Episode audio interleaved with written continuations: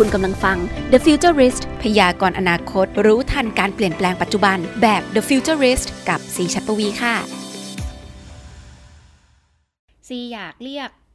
พอดแคสต์ตัวนี้นะคะว่า The Futurist ค่ะ เพราะว่าเรามองว่าสถานการณ์ณปัจจุบันเนี่ยเหมือนเราต้องเปลี่ยนแปลงตัวเองให้เป็นนักอนาคตศาสตร์และ เพื่อที่ตัวเราเองจะได้สามารถพยากรณ์ปัจจุบันรู้ทันอนาคตไปได้นะคะ วันนี้มีผู้จัดรายการร่วมหนึ่งท่านนะคะ แนะนำตัวสักนิดนึงนะคะ moderator ค่ะสวัสดีค่ะจานสัสิการนะคะ จากช่อง See Me Again ค่ะ โอเค เดี๋ยวแบบวันนี้นะคนเปิดประเด็นเรื่องนี้คือน้องแจนเลยนะคะ เพราะว่าน้องแจนเองเนี่ยก็เป็นหนึ่งในคนที่ชอบสั่งอาหารหลากหลายมาก คือเราอาจจะรู้จักกันแค่แบบแอปพลิเคชันในการสั่งอาหารทั่วๆไป ณ วันนี้คือจริงๆคำว่า Cloud Kitchen เนี่ย บางคนผู้ฟังอาจจะรู้จักกันดีมากกว่าเราด้วยซ้ำเนาะคือคือจริง ๆ ต้องบอกก่อนเริ่มต้นเลยคือพอแบบมันเป็นสถานการณ์ล็อกดาวน์ใช่ไหมห้างมันถูกปิดจันก็เลยเกิดสงสัยขึ้นมาว่าร้านอาหารที่อยู่ในห้างเขาจะทํำยังไง ถ้าเขาไม่มีร้านอาหารที่เป็นแบบ stand alone เนี่ยเราจะสามารถสั่งอาหารได้ยังไงบ้าง คืออาจารย์ก็เป็นคนชอบทานอย่างที่พี่ซีพูดแหละจันก็เลยแบบ follow ร้านอาหารเยอะมาก ทีเนี้ยมันก็เริ่มมีแบบดีด notification เด้งขึ้นมาว่า เออสามารถสั่งอาหารได้แล้วนะคะ เป็น cloud kitchen ชั่วคราวอะไรเงี้ยจันก็เลยสงสัยว่าเขาทํำยังไงกัน แล้วมันเป็นยังไง cloud kitchen หน้าตาเป็นยังไง มันมีตั้งอยู่จริงไหม หรือว่ามันเป็นแบบ cloud เหมือนที่เรารู้จักศัพท์แบบนี้กัน วันนี้เรามีแบบคนคนนึงนะ ที่เราเชิญขึ้นมาพูดคุยด้วยนะคะ เพราะว่าเขาไม่ได้แบบเราไม่รู้ว่าเขาเรียกตัวเองว่าเขาเป็น cloud kitchen หรือเปล่า แต่ณสถานการณ์นี้ถือว่าเป็นสตาร์ทอัพที่ ออกแนวคิดที่ disrupt วงการร้านอาหารมาทันท่วงทีมากๆ แนะนำคุณนายนิดนึงจากปอกปอกนะคะ คุณนายคะ ครับ ก็ชื่อนัทพงษ์จาราวิจิตชื่อเล่นชื่อนายครับ ก็เป็นผู้พัฒนาแพลตฟอร์มที่ชื่อว่าปอกปอกครับ ค่ะปอกปอกทำอะไรคะถือปอกปอกถือเป็น cloud kitchen ไหมคะผมว่าถือว่าเป็น cloud kitchen นะครับ แต่ว่านิยามแรกที่เราเรียกตัวเองครับ เราเรียกเราว่า food court เคลื่อนที่ ซึ่งจริงๆ food court มันก็คือการรวมร้านอาหารดังๆ หลายๆร้านเนี่ยมันอยู่ในที่เดียวกันนะครับfood court ณปัจจุบันถือว่าเดือดร้อนเลยแหละ เพราะว่าพอถ้าเกิดล็อกดาวน์แล้วอยู่ในห้างสรรพสินค้า ซึ่งไม่รู้ว่าสถานการณ์ที่ไม่สามารถควบคุมได้ปัจจุบันนี้ มันจะล็อกกันไปถึงนานแค่ไหนนะแล้วเราจะช่วย food court ได้ยังไงทีหลายเยอะๆ แล้ว cloud kitchen ในตรงนี้มันเป็นความเข้าใจที่ตรงกันไหมคะว่า cloud kitchen ที่คนไทยเข้าใจอะ cloud kitchen ที่ที่มันคือความหมาย cloud kitchen จริง ๆ คืออะไรกันแน่ เอาสิ่งที่ที่ที่โดยทั่วไปเข้าใจดีกว่านะครับ ผมคิดว่ามันก็คือการเปิดพื้นที่ขึ้นมาพื้นที่หนึ่งแล้วก็อาจจะไม่ไม่ต้องมีหน้าร้านครับ ก็คือเอาหลาย ๆ ร้านดังๆนี่ครับมารวมอยู่ในพื้นที่เดียว แล้วก็ทำสำหรับส่ง Delivery อันนี้คือ Cloud Kitchen ที่ผมเข้าใจ ส่วน Cloud Kitchen ที่พี่สีพูดถึงปอกๆครับ ก็คือ เราทำคล้าย ๆ กันครับ ก็คือเรามีรถอาหารอยู่รถหนึ่ง ซึ่งรถอันนี้ก็จะรวมร้านอาหารดังๆ ขึ้นมาไว้บนรถ แล้วก็วิ่งไปหาลูกค้าครับเหมือนรถพุ่มพวง เราเลยเรียกตัวเองว่าปอกๆจริงๆแล้วก็คือรถพุ่มพวงที่ขายอาหารนอกจากนี้คือแบบเราจะเห็นในในสถานการณ์ที่ร้านอาหารแบบปิดตัวลงค่อนข้างเยอะเนาะเพราะว่าถ้าเกิดแบบขับรถออกไปข้างนอกสำรวจดูก็จะเห็นว่าร้านอาหารที่แบบเขาไม่สามารถปรับตัวได้ แล้วก็เชื่อว่าปอกปอกเองก็คงจะขนไปทุก food เอ่อเรียกว่าอะไร food court หรือไปถึง street food ทุกเจ้าไม่ได้ แต่ณปัจจุบันแล้วมันมีคำแนะนำยังไงคะ เห็นเพื่อนบางคนก็โพสต์ IG เหมือนกันนะว่าแบบเฮ้ยกำลังปรับตัวอยู่เพราะว่าครัวส่วนใหญ่ของเขาอยู่ในห้างเกือบหมดเลยอะอย่างเงี้ยควรจะต้องทำยังไงบ้าง หรือว่าเราในฐานะบางคนที่เป็นคนที่ซื้อ หรือเป็นคนที่แบบวันนี้ยังคิดไม่ออกเลยว่าจะทานอะไรอย่างเงี้ยจะสามารถ support กลุ่ม cloud kitchen ได้ อันนี้ผมพูดตรงๆเลยนะครับ จากประสบการณ์ที่ที่พอเราทำมาสามเดือนเนี่ย เราเจอกับร้านอาหารเยอะมากเลย คือหลาย ๆ ร้านตอนนี้ที่อยู่ในห้างแล้วก็ออกมาอยู่ข้างนอกเนี่ยครับ ผมก็เลยต้องถามเขาว่าพี่มันคุ้มจริงๆไหมที่พี่จะออกมาแล้วก็ต้องมา ต้องมาเช่าที่ต้องมาอะไรอีกทีหนึ่งไงก็คือให้ลองเทียบยอดขายเลยว่า ตอนที่เขาอยู่ในห้างเนี่ย แล้วพอเขาออกมาเนี่ยครับก็คือเขามีค่าใช้จ่ายที่มันเพิ่มขึ้นอีก ถ้าไม่คุ้มจริงๆเราก็จะบอกพี่บางครั้งพี่หยุดก็ได้ เพราะว่าจากข้อมูลที่เราหามาจริงๆครับ ก็คือเอาจริงร้านดังครับ สมมติว่ามีร้านอาหารอยู่สักร้อยร้านครับ มีร้านที่ขายดีจริงๆเนี่ยที่อยู่ได้อยู่ที่ประมาณยี่สิบล้านเอง ถ้าคุณไม่ใช่ยี่สิบล้านนั้น แล้วคุณยังต้องดิ้นรนผมก็เลยอยากจะแนะนำว่าบางครั้งเนี่ยลองคิดดูว่ามันคุ้มไหมถ้าไม่คุ้มลองพักก่อนหรือลองหาทางอื่นก่อนก็ได้ครับ เพราะว่าของที่เราขายบนปอกปอกเนี่ยครับเราบอกเลยว่า concept เราตอนเนี้ยเรารับร้านอาหารดังมาขายอย่างเช่น คือแบบก๋วยจั๊บเยาวราช แกงกะหรี่เยาวราช หรือกุ้ยช่ายตลาดพลูเรายกร้านพวกนี้มาขาย ซึ่งเขาขายดีอยู่แล้ว แล้วก็เราเอาเข้ามาเนี่ยเขาขายได้ แต่ในมุมหนึ่งของเราอะเรามี passion ว่าจริงๆแล้วเนี่ยร้านใหญ่เขาขายดี เราอยากช่วยร้านเล็กบ้าง ร้านเล็ก ๆ ที่อาหารอร่อยแล้วก็ราคาถูกเนี่ย เราอยากจะเอามาขึ้นมาขายบนปอกๆแต่พอเราเอาขึ้นมาแล้วเราแนะนำลูกค้าเนี่ย ก็จะบอกว่าคนส่วนใหญ่ไม่ได้เปิดรับครับทั้งๆที่จริง ๆ คุณภาพดี คิดว่ามันมันมันมีจุดที่ไม่ดีไหมที่เราจะต้อง aware ทั้งที่เป็นการศึกษาแบบเอาในประเทศก่อนเนาะถามทางคุณนาย เดี๋ยวจะให้ ดรทนายที่เป็นแบบนักวิเคราะห์เนี่ยจะจะมาพูดถึงในมุมต่างประเทศด้วยค่ะ ผมเชื่อว่าคาวคิเช่นของไทยนะครับ คือในตอนนี้ที่เปิดมาส่วนใหญ่ก็จะเป็นร้านที่มีชื่อเสียงอยู่แล้ว ถึงจะมาอยู่ในคาวคิเช่นผมเลยว่าด้วยโมเดลเนี้ยไม่น่าที่จะมีปัญหาอะไร ถ้าจะมีปัญหาก็คือร้านเล็กๆ มากกว่าครับ ที่อาจจะยังไม่ได้มีชื่อเสียงมากนักเนี่ยครับจันขอเสริมเพิ่มอีกนิดนึงค่ะ คือเหมือนกับว่าเราอะรู้จักคาวคิเช่นกันมาสักพักหนึ่งแหละถ้าสมมติใครที่ใช้แอปพวก Delivery อาหารน่ะเขาก็จะเคยเห็นเหมือนแบบเออมี เขามาทำ kitchen นี้นะ บางเจ้าเนี่ยเราเข้าใจได้มีร้านอาหารใหญ่ๆที่มา join อยู่ใน Cloud Kitchen ของเขา แต่ว่าบางเจ้าก็มีร้านอาหารเล็กๆ เข้ามาเหมือนกัน แล้ววิธีการ selective ร้านอาหารของเขาเอาเข้ามาทำใน Cloud Kitchen เนี่ยมันเป็นยังไง อ่า อันนี้ลองถามทางดรทนายบ้าง สวัสดีนะคะ ขอบคุณมากที่วันนี้เข้ามาจอยด้วย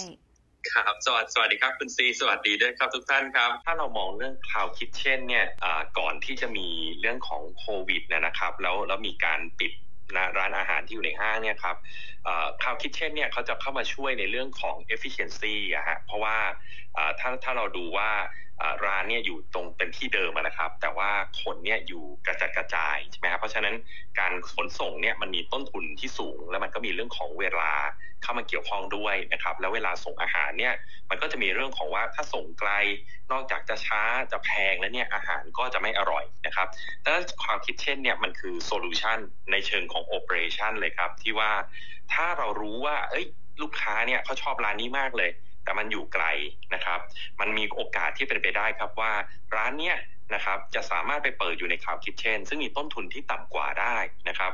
เพราะ Cloud Kitchen ถ้าเราไปเห็นจริงๆเนี่ยเราจะพบว่าเขาก็ไม่เขาก็จะอยู่ในทำเลที่ค่อนข้างดีนะฮะแต่ว่าเขาก็ไม่ได้ตกแต่งอะไรหรูหรา แล้วก็ไม่ได้บอกว่าต้องมีหน้าร้านมีที่จอดรถอะไรกันมากมายนะครับมันจะช่วยทำให้โอเปอเรชันเนี่ยมันมี efficiency สูงขึ้นนะครับแล้วทำให้เกิด value ที่ดีขึ้นก็คือลูกค้าการขนส่งเนี่ยมันก็จะระยะทางสั้นลงนะครับลูกค้าได้อาหารเหมือนเดิมเร็วขึ้น แล้วก็รสชาติเนี่ยเนื่องจากไม่ได้ส่งช้านะครับ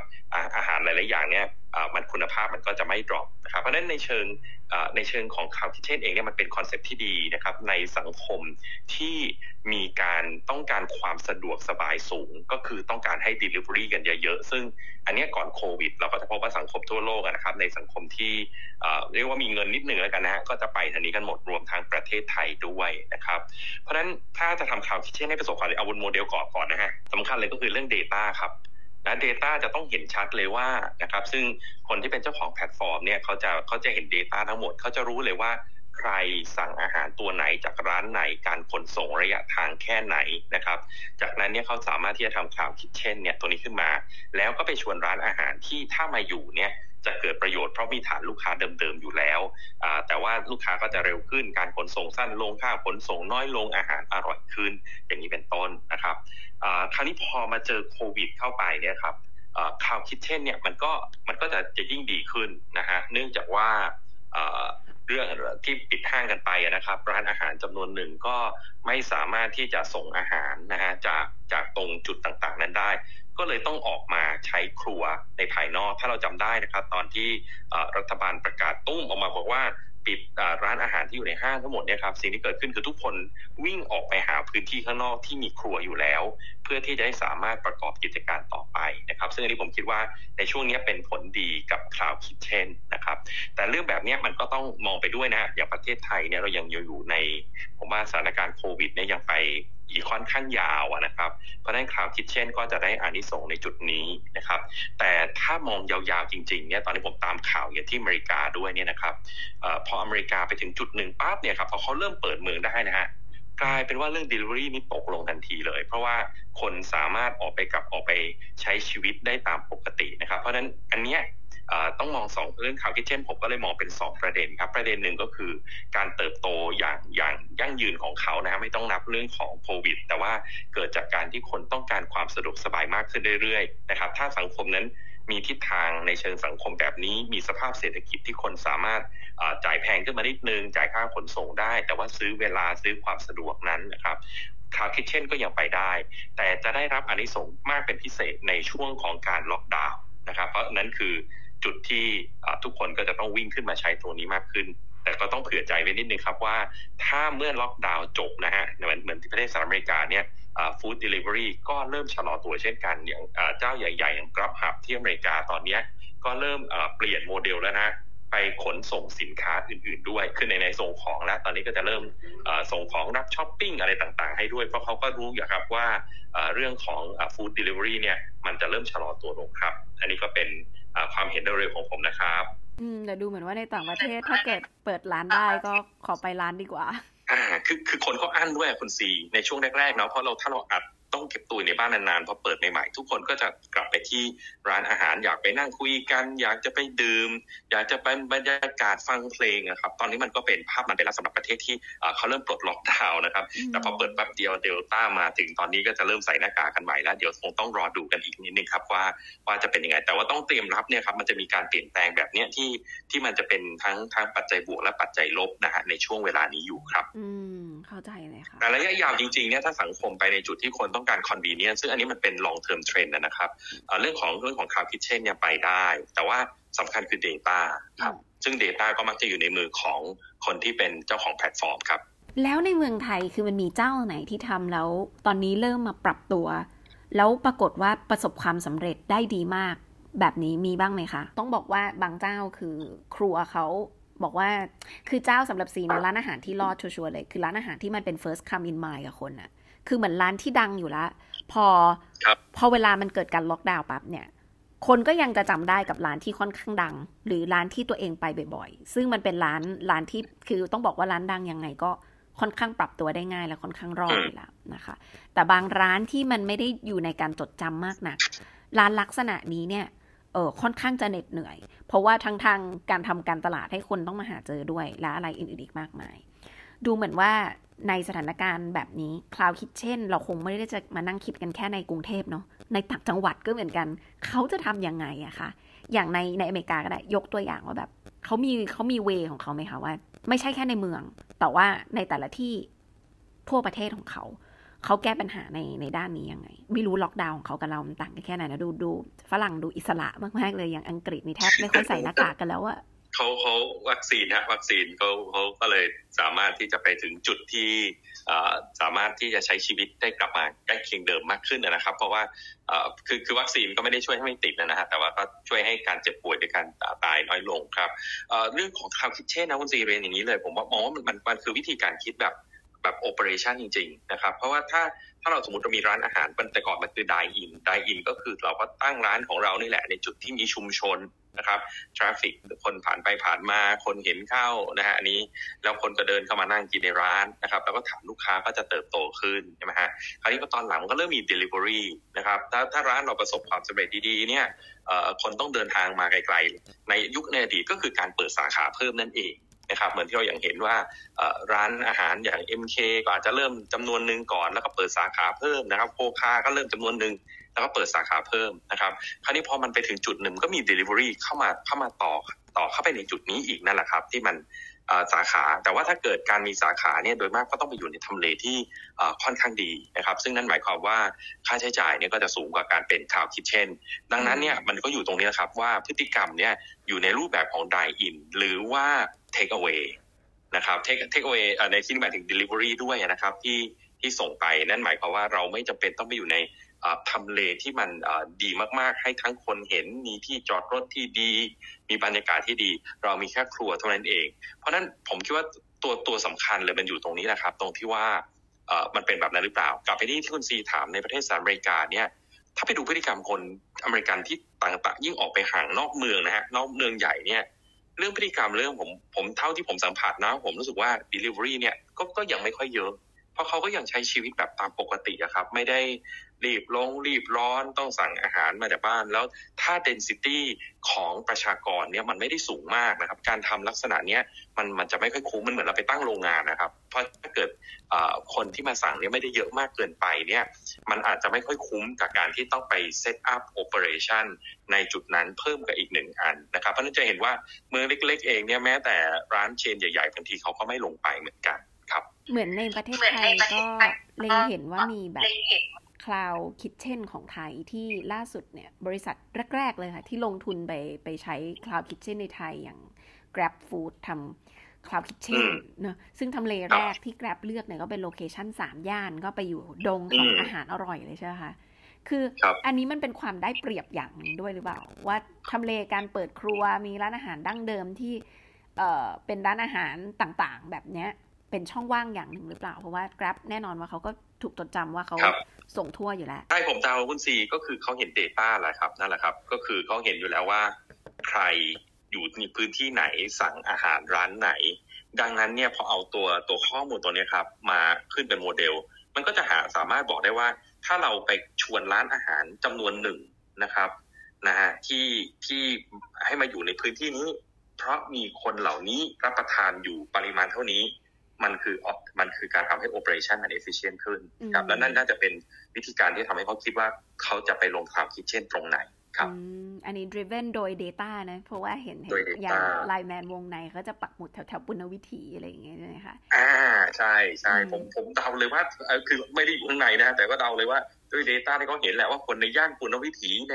รัศมีอาจจะแบบ 2 กิโลเมตร5กิโลเมตรตรงนี้เนี่ยทานอะไรกันบ้าง ที่ต้องขนส่งมาจากที่ไกลๆนะครับซึ่งทำให้หนึ่งคือเสียเงินค่าขนส่งแพงสองคือเสียเวลาสามคุณภาพอาหาร drop ก็ไปชวนคนเหล่านั้นซะมาอยู่ตรงนี้ซะเลย เพราะว่าคุณก็รู้อยู่แล้ว คุณต้องส่งผัดไทยนี่วันหนึ่งห้าร้อยจานมาโซนนี้ คุณมาตั้ง Cloud Kitchen ตรงนี้เลยไหมมาอยู่ใน Cloud Kitchen ของเรานะครับอันนี้มันจะเป็นวิธีที่มันทำให้เกิด value ขึ้นจาก Cloud Kitchen จริง ๆ ที่ได้ประโยชน์กันทุกฝ่ายนะครับฝ่ายที่เป็นผู้ซื้อก็ได้อาหารเร็วขึ้น แล้วบางครั้งเขาก็ subsidize ให้เสร็จเลย เพราะว่าเขาได้ค่า GP อยู่แล้ว ว่าเออส่งฟรีให้ให้คุณนายแชร์สักนิดนึงดีกว่าว่าการเอาอาหารใส่รถต่อล้อไปเนี่ย มันมีการใช้ Data Driven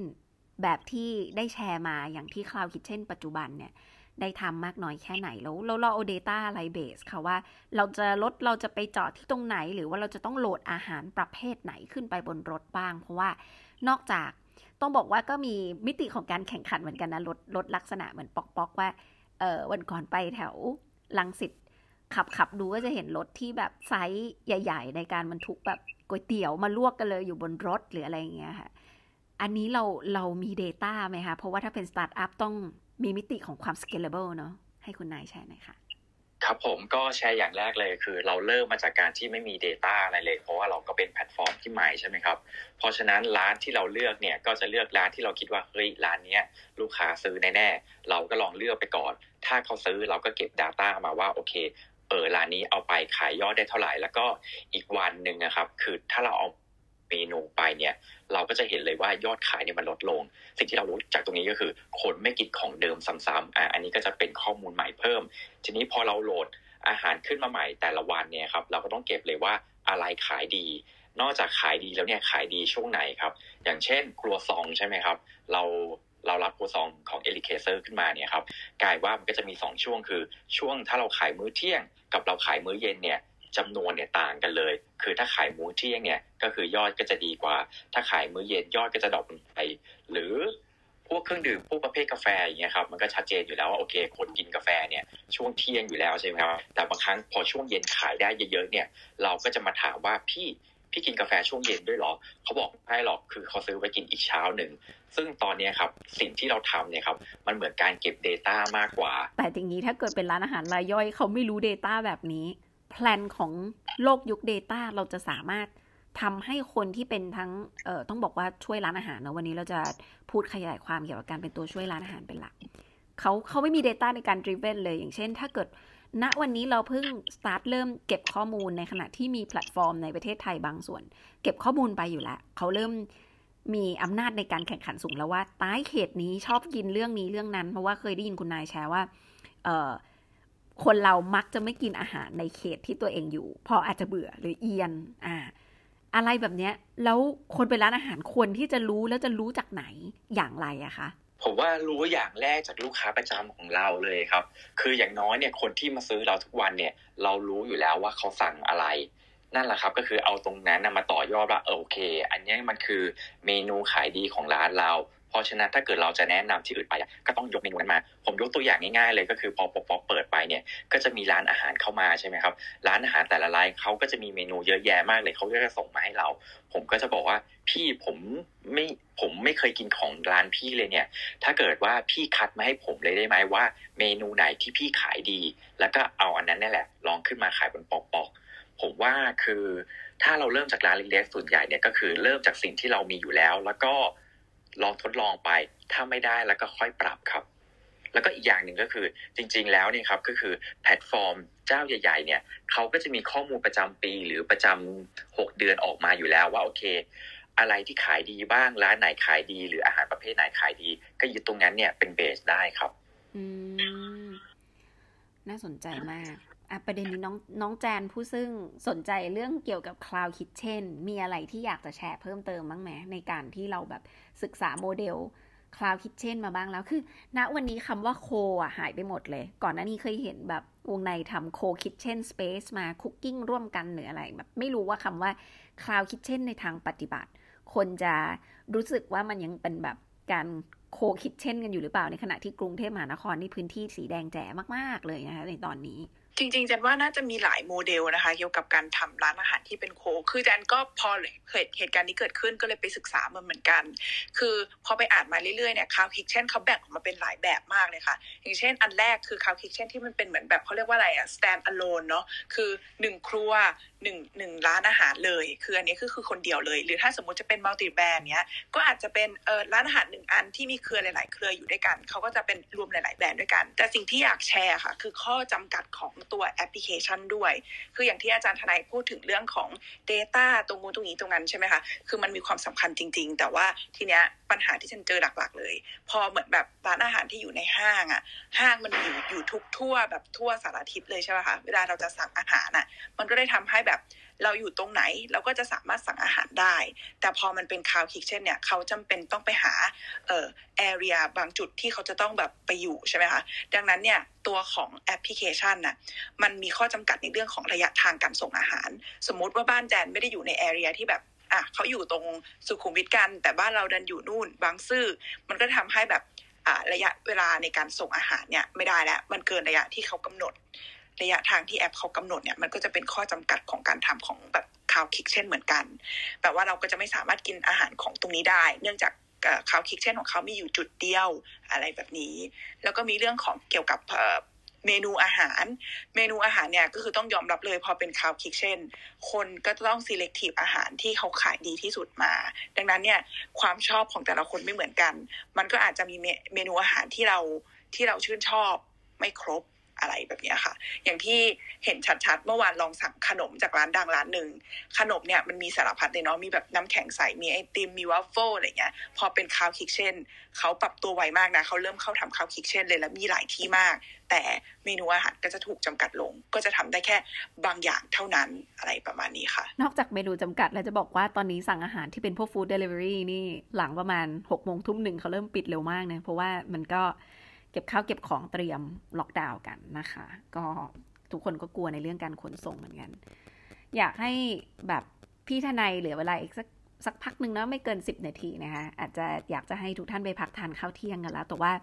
อยากให้แชร์ว่าสมมติว่าวันนี้เป็นเราเป็นแบบองค์การบริหารส่วนจังหวัดส่วนตำบลใด ๆ ก็ตาม ที่จะต้องมาช่วยและวันนี้จะต้องมาช่วยแต่ละเขต แต่ละพื้นที่ของตัวเองที่ไม่สามารถแบบ คือซีคิดว่าการแจก ข้าวของหรืออะไรเนี่ย มันเป็นการช่วยเหลือแบบเป็นครั้งครั้งอะ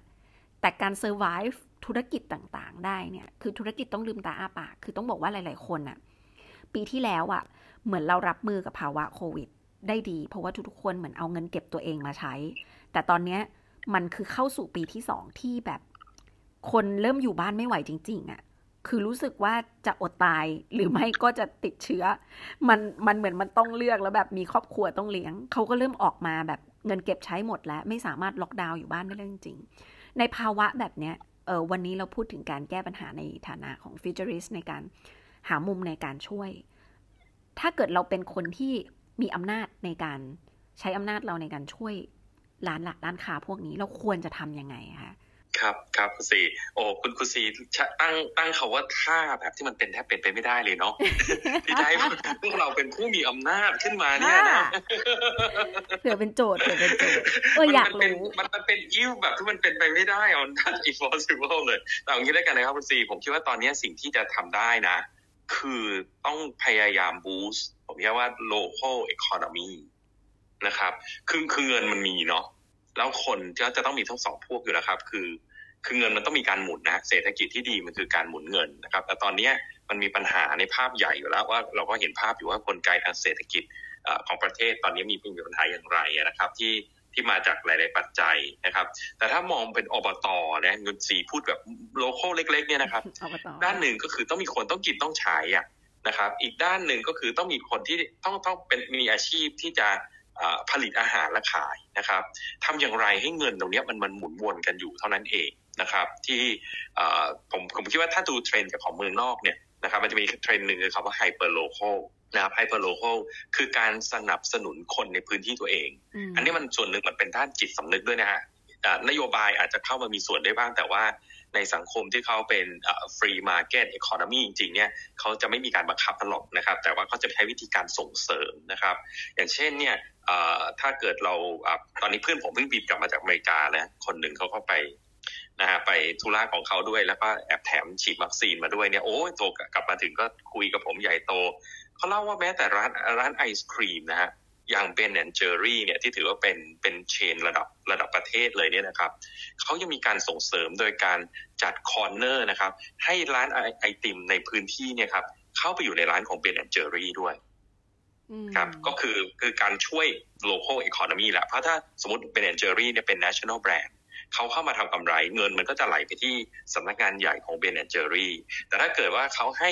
ร้านเล็กๆเนี่ยครับเข้ามาอยู่ในนั้นด้วย เงินมันก็จะไหลไปที่คุณลุงที่เป็นคนทำไอติม local นั่นเองนะครับ อันนี้มันคือการพึ่งพาซึ่งกันและกัน แล้วทำให้เงินเนี่ยมันมันไหลเวียนออยู่ในอยู่ในวงจรตรงนั้น เพราะว่าด้านหนึ่งก็มีคนต้องการเงินแต่อีกด้านหนึ่งก็มีคนที่จำเป็นต้องใช้เงินเพื่อให้ได้มาในบางสิ่งบางอย่างในชีวิตนะครับ และอาหารผมว่าเป็นสิ่งที่มัน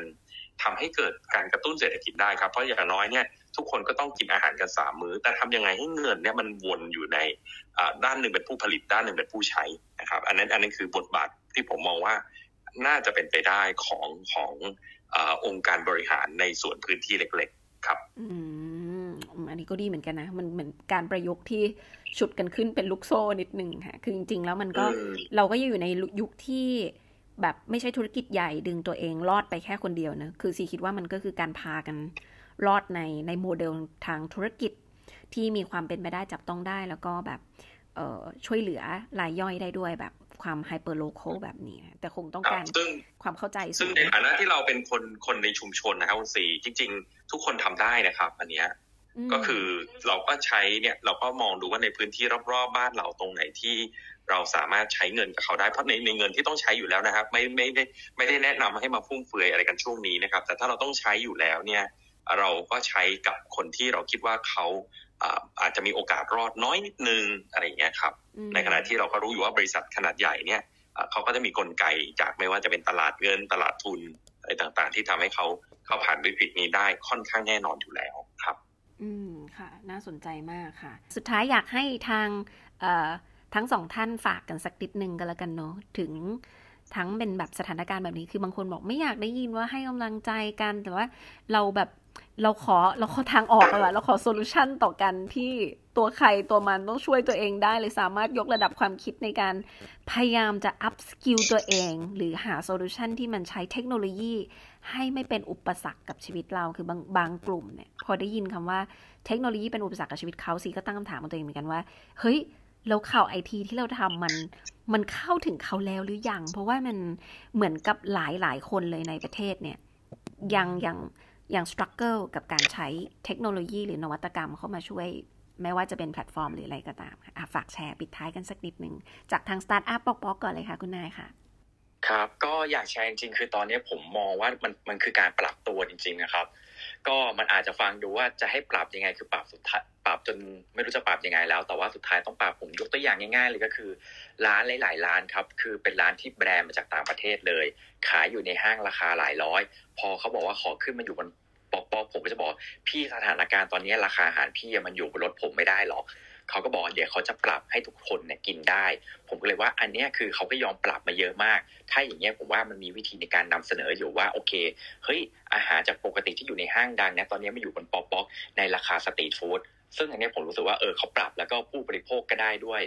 ก็จะต้องทำในแนวเนี้ยครับ เพราะว่าในในฝั่งของผู้บริโภคเนี่ยผมไม่ห่วง เพราะว่าอย่างที่ดรพูดคนต้องกินข้าวสามมื้ออยู่แล้ว ออกไปไหนไม่ได้ถ้าไม่ทำอาหารเอง ยังไงก็ต้องสั่ง เพราะฉะนั้นในฝั่ง demand เนี่ยมันมีอยู่แล้ว แต่ฝั่ง supply เนี่ยตอนนี้เยอะมาก แล้วก็แข่งขันก็สูงมากครับ ก็ต้องปรับตัวเองนะครับ ให้ถูกใจกับผู้บริโภคมากที่สุดครับขอบคุณมากค่ะ ไปที่อาจารย์ทนายบ้างค่ะ ตอนนี้ผมอาจจะต้องพูดแบบกลางๆแล้วกันนะฮะอันนี้ฝากไม่ใช่เฉพาะถึงร้านอาหารและและทุกๆคนนะครับ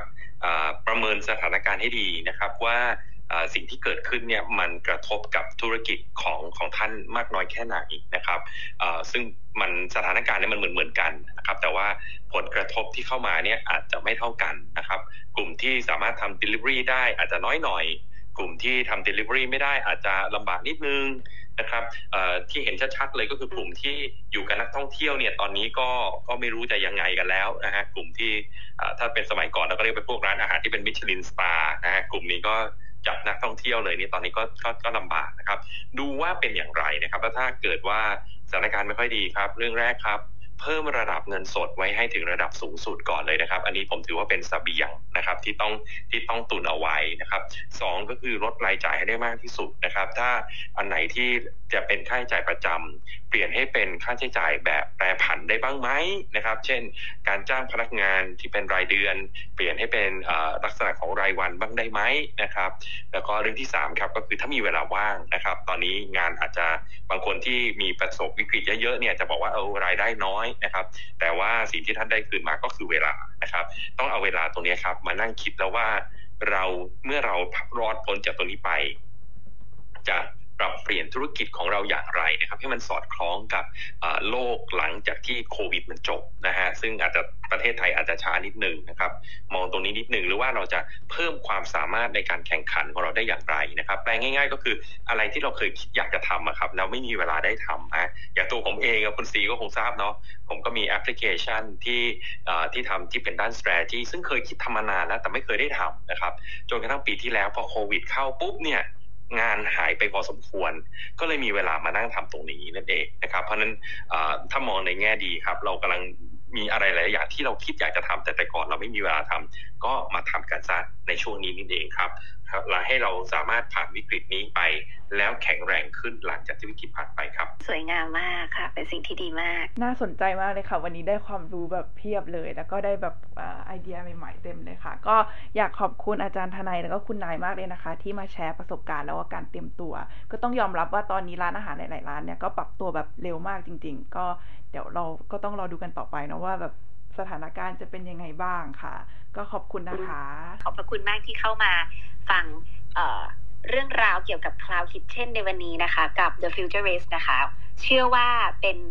อีกหนึ่งทางออกนะคะ ที่สำคัญที่จะร่วมกันกบคิด และก็ช่วยเหลือในการแก้ปัญหากันไปนะคะ ถ้าเกิดว่าใครชอบแนวความคิดของการเป็นนักอนาคตศาสตร์นะคะ รายการ Podcast The Future Race เนี่ย มีอัปโหลดอยู่ในช่องทางของพอดแคสต์ด้วยนะคะ สามารถไปเซิร์ชคำว่า The Futurist ได้นะคะ ก็ตามสโลแกนเลยพยากรณ์ปัจจุบันรู้ให้ทันอนาคตนะคะ แล้วคุณก็จะสามารถข้ามผ่านวิกฤตต่างๆ ได้ ก็ถือว่าเป็นส่วนหนึ่งของกำลังใจให้กับทุกๆ คนกันแล้วกันนะคะ วันนี้ขอบคุณมากๆค่ะ แล้วก็สวัสดีค่ะ